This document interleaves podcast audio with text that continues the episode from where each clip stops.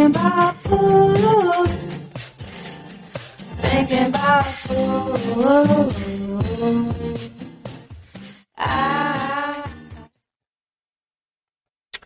Hello, everyone. It's just me here today, Danielle. I am preparing for a fun topic here today is picky eating. So I would love to see everyone's faces when I say that. It's a big topic. I think a lot of people or a lot of parents go through it as well.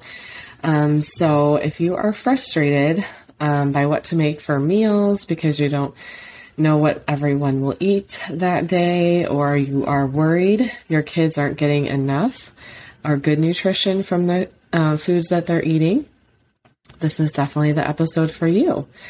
So first, we can start with a definition. So picky eating is the unwillingness to eat familiar foods or try new foods, as well as strong food preferences.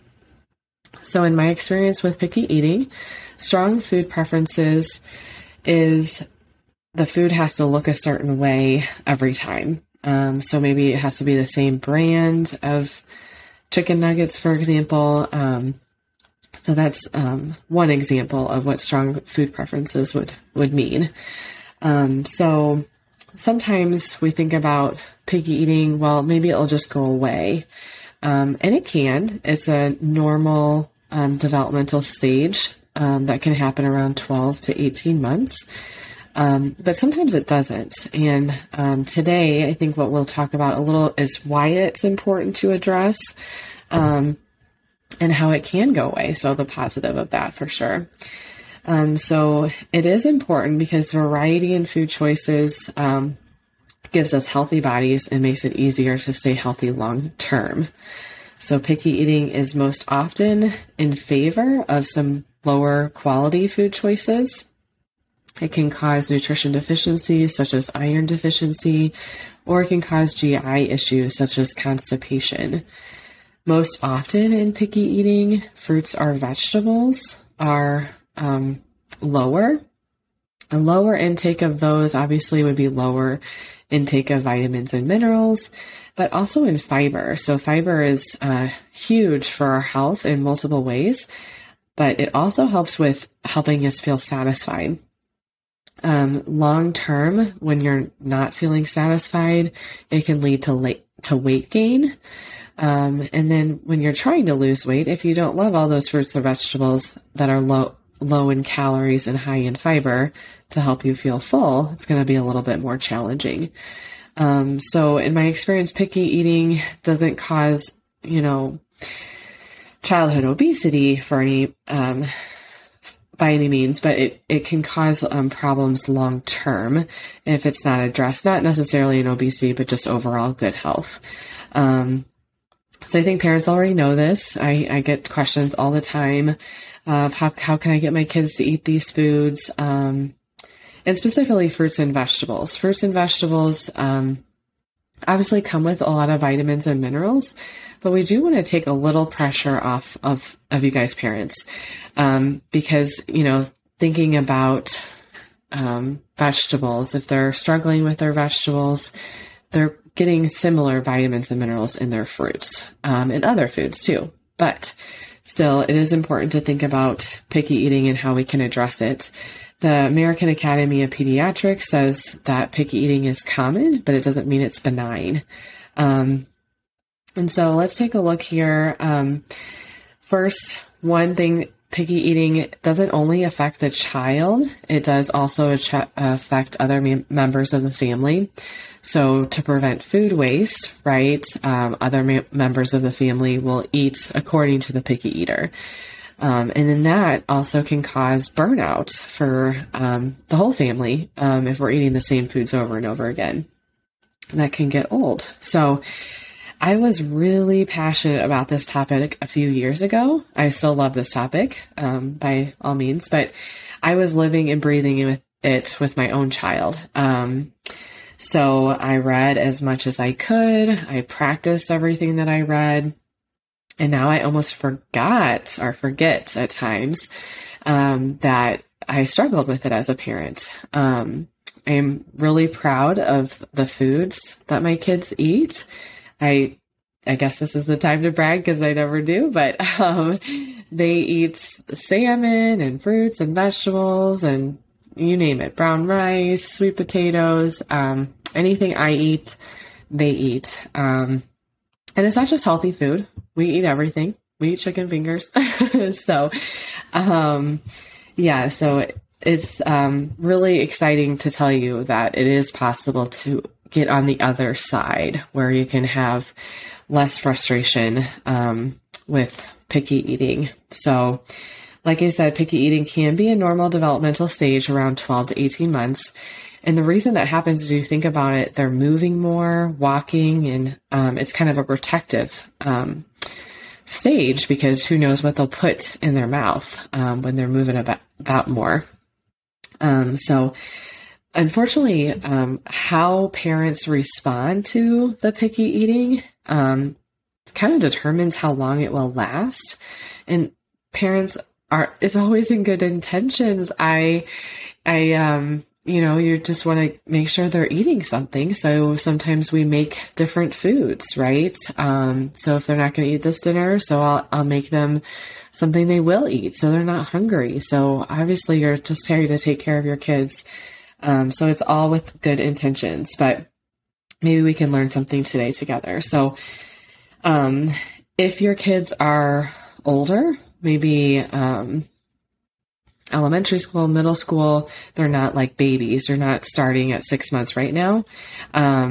That's fine too. This is applying for any stage, any age, under adolescence. Adolescence is when you can start teaching meal planning and prepping strategies. So we can talk about that. But the picky eating that I'm going to talk about today is anything under adolescence, all the way down to 6 months. So that's good news. I am going to share what worked for me, and thankfully this is not a trick or a tip. This is something that's been studied, internationally recognized, and developed by a dietitian and feeding specialist, and her name is Ellen Satter. You can go to her website. It's a really fantastic resource. Tons of great information on there, and I read it forwards and backwards. So the first goal is to help. Let's talk about the goal. Okay, the goal of today is to help your picky eater become more adventurous. When I say adventurous, I just mean trying new foods. So I don't mean trying weird foods or the goal is to get them to eat foods that you eat. So you can all be eating the same meal as a family. So that is the end goal, so that you guys are all eating the same meal over time. So one thing to some expectations would be, it is not a quick fix. This took me 2 years. And if you read Ellen Satter's website, that is how long it's supposed to take. She doesn't say 2 years exactly, but she says a long time. You have to be really, really patient. And that patience is frustrating. So that's a great time to reach out to me because I know how it feels and I wanted to give up multiple times. So you do have to be patient. It is not a quick fix. The next thing to expect is some more joy and freedom at the dinner table. So when I was going through this, I was just sad that he wasn't eating my foods, that I worked so hard. I tried so hard to make it taste good and was hoping that he would enjoy it. And then the freedom is like, I was so worried and looking at his plate all the time and wondering if he's going to get enough, if he's going to be hungry. So freedom for that type of worry. Decreased frustration and saving time in meal planning will also come with this because the end goal is that we're all eating the same meals. So we're not making multiple meals for the family for one night. And then decreased stress, like I said, is my kid getting enough? That's a constant worry I hear, and one that I worried about as well. So how we do this First is have family meals. Okay. So, kids learn how to eat by watching you, even when they're older. So this is not just a 6-month-old, even when they're 8 and 6, they're still looking at you if you are going to eat it. Okay. So if it's easy for you to eat it, they'll think it's easy for them to eat it. So they do have to watch you eat it. So eating together is very important. I know that's with scheduling, that's hard to do. You can't do it every meal all week long. But as often as you can, having at least one adult, one care provider, eating with the children or the child. The second goal is to have regular meals and snack times.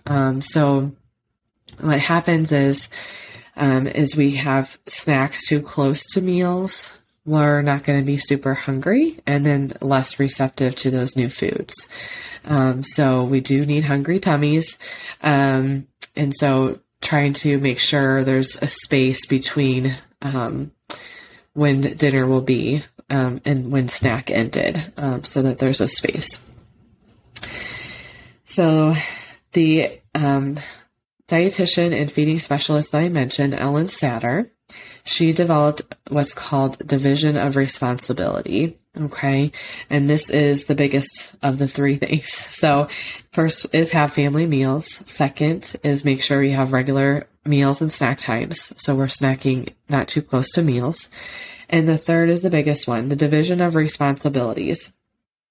So it gives a parent role and a child role. So the parent's role is to decide what, when, and where. So what foods are going to be consumed, when they're going to be consumed, and where they're going to be consumed. So once again, when we just need to be starting with any foods. We don't need to be worrying about if they're healthy foods. We just want to We just want to provide the foods that you want to eat as a family, and not worry if that's healthy or good choice or bad choice, things like that. So just, the parent provides what, and then when, like I said, that's why, there's gotta be some kind of rules with the snacking. And then where, ideally we'd be at a table and without distractions such as like TV or toys or books or screens or anything like that. So that's the parent role, and the child role is determine if or how much. So if he or she will eat the food and how much of the food he or she will eat. So what happens is if the child goes into the parent role or the parent goes into the child role, that's where the struggles and the negative consequences occur. And I experienced that. So parent going into the child role. That's the first one we're going to talk about. If we say try one bite, what that is pressure. So the child feels that this must not be very good if my mom or dad really wants me to eat it and is trying really hard to convince me to eat it. So sometimes that pressure is really hard to detect. So I'm going to give you a few examples. Some of the pressure, it could seem really positive, like praising, good job, you tried one bite, or rewarding for one bite, or playing games at the table to get them to eat something. It could be negative things like you can't have dessert until you try one bite, or it could be begging the child to have one bite. It could seem like really good parenting, like have a no thank you bite, or making special food. I made this special cinnamon carrots for you, or and just encouraging them. Oh, you really like it. Try it, you know? So like I said, it's really hard to detect. And to be honest, when I was struggling with this, I read her website and I was like, wow, I've done all of these wrong. So don't feel bad if you currently are screwing up. I was there and you can fix it. So not a problem. So, what I found is I like to say I kept it a secret to myself. If I made sure that he didn't know what I wanted him to eat. So basically it shows that I don't care at all what he eats. Okay. That's when you have success. Okay. And not the first time. You have to show him and prove to him that his role is that he gets to decide if he eats it. And you have to stand by that. So you have to really, really, really not care if he doesn't eat any of his carrots or any of his chicken or whatever it might be. Okay. So you have to really keep it a secret what you want him to eat or her to eat, or just not pay attention and just really prove to him that his role is he gets to choose if he will eat it. Okay. So if your child's old enough, you most certainly can talk to them about this role, this new role that he has or she has at the table, and then also describe your role as the parent, because, like I said, he or she can't go into your role. So yeah, if your child is old enough to talk to them about this, that would be helpful so they know, you know, what's coming. So yeah, if they say, do I have to eat this now? No, you don't. Tell them they don't have to eat it. That's even something you can do if they ask. So then another way the parent goes into the child role is by controlling portions. So this is also with good intentions, mom and dads out there. We really don't want our kids to be hungry in 15 minutes because we're serving the dinner now, right? So, if we say, you know, can you please have one more bite of chicken, or can you please have one more scoop of peas, or whatever it might be, that's not letting the child decide how much. So what's that doing is causing them to ignore their satiety cues or their fullness signals. So when they're ignoring that long term, they won't be able to recognize that, right? So they do need to be able to know when they're feeling satisfied. The only caveat to this one is distractions. So if your child is eating in front of the TV or with a tablet or with toys, they're going to really struggle with knowing if they're satisfied. And so, you know, that's hard. That's why I really recommend getting rid of those distractions at the table. And I know it's not doable all the time. Like, for example, when you go to a restaurant, you see TVs all over the place, and my kids always come home and they're hungry and they were watching TV while they were eating. But anyway, yeah. So trying to get rid of those distractions, or like if something's exciting after dinner, like if it's possible, like for example, my kids might watch TV while I finish cleaning the dishes. Instead of them getting really excited about the TV, I'll say it doesn't start until this time. And so that way they'll have plenty of time to finish their meals and not be rushing through it. But yeah, try your best with that. But definitely don't say one more bite of anything. Let them decide how much and let them decide if they're going to eat, the food or not. And then how the child crosses into the parent role is by deciding what they're going to have for dinner. So if the child is deciding what they're going to have for breakfast or what they're having lunch or dinner, that's the child going into the parent role. So you can most certainly ask for meal ideas. I do that every week. Going to the grocery store, guys, what do you want for meals this week? So that's really fine. But if you're right before a meal and you're saying, Graham, do you want a hot dog or peanut butter and jelly? That is, having him decide. So it's a beautiful gift that we're giving them. They don't even know we're giving them this gift of not having to think about what they're having for a meal. We have to do that as parents, and can be exhausting. So just give that wonderful gift to them, even though they don't know that it's a gift to them right now. They will soon. So those are the ways that we can cross into the parent role or cross into the child role. So if we have any of those crossovers, then we can cause those negative consequences. Specifically with a parent going into the child role, what I experienced most was power struggles. So like if I said to Carter, can you just try one bite of chicken? It was like, no. Okay. But if you have an adventurous eater already, like my other son, Graham, if I said have one bite of chicken, he would do it like without even thinking. He's not a picky eater. So if you don't have a picky eater, this, you know, some of these things might not apply. But if you do, we do need to be pretty sensitive, as you can see. We can't even celebrate when they eat one bite, because that's perceived as pressure. It'll be fun to see. Transforms everything, really. You get to eat the same meals together. So it's really amazing. Some things that you can do, just get started. So how we do this, start small. Like I said, don't worry about the foods that you're putting on the plate. Just put some food on the plate. Start with meals and snack schedule, so the snacks aren't too close to the meals.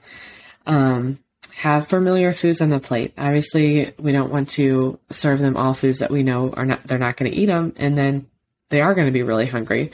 So at least have one familiar food on the plate. And then be okay if they only eat one food on the plate. I dealt with that for a long time, and it is really hard. So I know the pain.